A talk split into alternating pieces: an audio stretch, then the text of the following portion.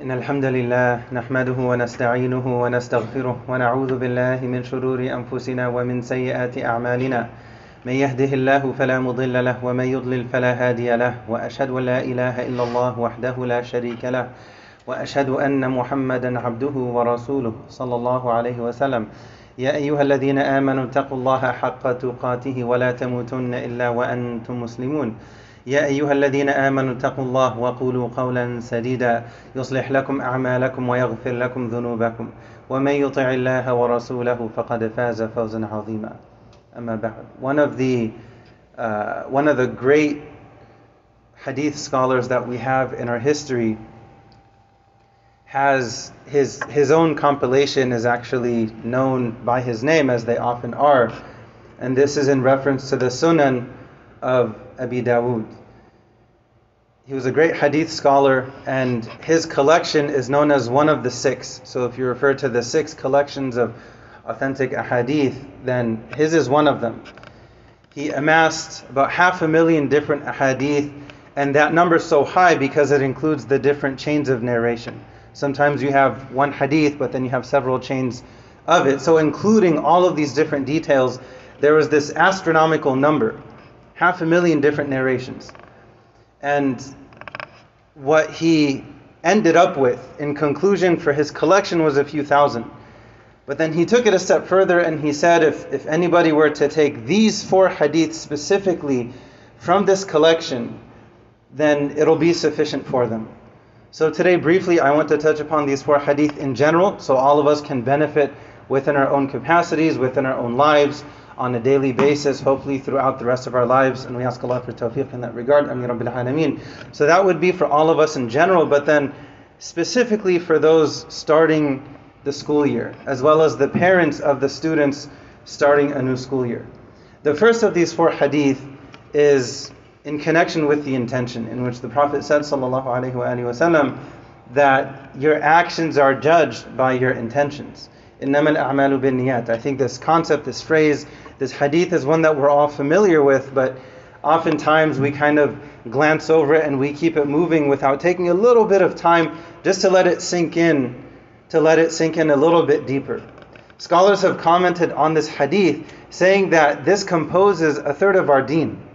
So all of a sudden you take a step back and you think, wait, what, what is it about these few words from the Prophet ﷺ that can equate to a third of our deen? Where are they coming from? How can we understand that? How can we unpack that?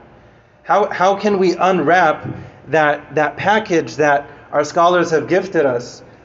Their explanation was this hadith has to do with the heart, with your intention. So they said this is one of three components. The second of the three components, your words, so your tongue. And then the third of the three, your limbs, your actions. So you have the heart, you have the tongue, and you have the limbs. So from that angle, it would be one third. Another angle is that it's half. Half of our deen is inward, the other half is outward. The point is, there's, there's a lot of importance grounded into this concept of the intention. And when you go through the Quran and you pay attention to this concept of sincerity very closely, you notice that it makes the biggest difference in the world, subhanAllah. Look at the example of Medina, the city of the Prophet sallallahu alaihi wasallam. Anas ibn Malik radiallahu an. Now, his mother went to the Prophet ﷺ right after the hijrah. The Prophet moves to Medina, and the mother of Anas ibn Malik goes to the Prophet and tells the Prophet ﷺ that I don't have much money, I don't have that much, but I have a son, he's going to serve you. I don't have that much, but this is something that Allah has blessed me with a child, a son. So look at her perspective.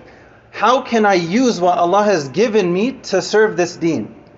It may not be that much quantitatively, right? But whatever it is that a person has, how can they use it to serve Allah and His Messenger? So she goes and she tells the Prophet that I don't have much, but I have a son, he's going to serve you. And so Anas radiallahu anh, he was 10 when the Prophet moved to Medina alayhi He served the Prophet throughout the 10 years that he was in Medina, and he mentioned later on after the Prophet would, would pass away alayhi that the Prophet, he never he never gave me a hard time over anything. He never asked me, why did you do this or why didn't you do that? And one of the, the one of the, the, the gems that we can take from that is the fact that the Prophet must not have asked him for that much in the first place. We know the Prophet would fix his own shoes, fix his own clothing. You know, if he was hungry, he had no issue making some food for him. He was uh, making some food for himself. He was It was easy for him, والسلام, to just take care of his needs.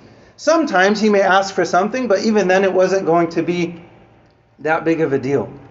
So Anas ibn Malik, he mentioned that there was no brighter day, there was no happier day in Medina than when the Prophet arrived in the city, sallallahu alaihi wasallam. And there was no sadder day, there was no darker day than the day that he passed away, sallallahu alaihi wasallam.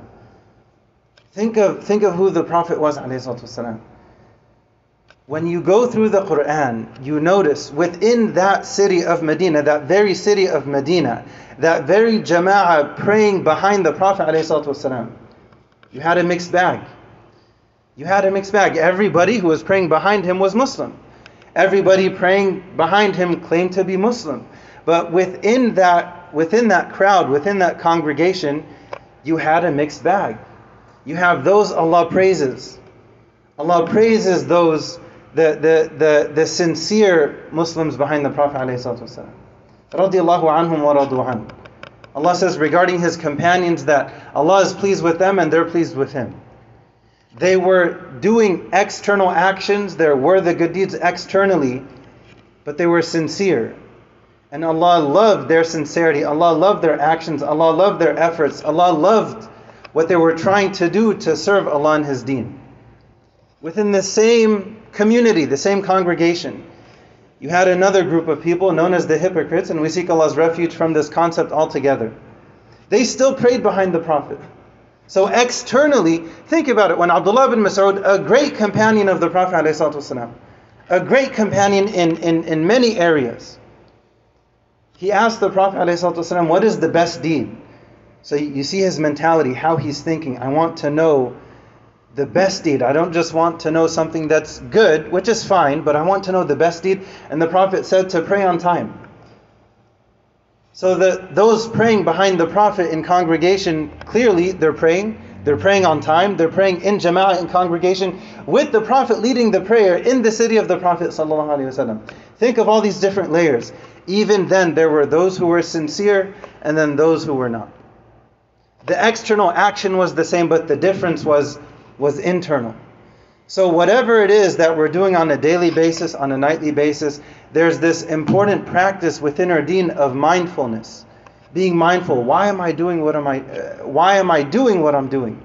Why am I speaking the way that I'm speaking? Why if I'm giving charity, why am I giving charity? If I'm doing something, why am I doing it? And this process of reflection is supposed to generally guide a person in a direction where they slowly do more good and they slowly work on the challenges that they have. Because naturally, when you become more mindful of Allah Azza wa Jal, the, the, the seed, it sprouts and you have roots and then it grows, but what's needed is the water of sincerity. This is for all of us to reflect on in general, but then for the students and the parents of the students, what are the intentions as it relates to this coming school year? What are, what are the goals in terms of this coming school year? It's not just about going to school and that's about it. Our deen teaches us to be mindful again about whatever it is that we're doing or not doing. You can be rewarded for not doing things, just like you can be rewarded for doing some other things. So, what, what is the intention? It's supposed to add our deen, when we think of intention, it's supposed to add meaning to whatever it is we're doing. Now, all of a sudden, if someone is going to school and they have this vision, let's say they're in middle school, and they have this intention, this vision that, you know what, I want to go to school now to try my best. May Allah accept everyone's efforts and bless everyone's efforts. Parents, sometimes we, sometimes we only focus on the results and we overlook the efforts. Don't overlook the efforts. Would we want Allah to only look at our results and overlook our efforts? If that was the case, I know I'd be in trouble we'd be in trouble. They both have their place, but don't overlook the journey. Don't overlook patting your kid on the back and asking them, Did you try your best in regards to that assignment, in regards to that exam? It's not just about 100% pressure for the results. Hopefully, the results come. We ask Allah for that. But don't overlook the, the journey, don't overlook the middle component if you praise that and if you encourage them and you guide them, that can actually reduce pressure. They may actually very well end up doing better, like when Allah Azza wa told Prophet Sulaiman, think of the, the, the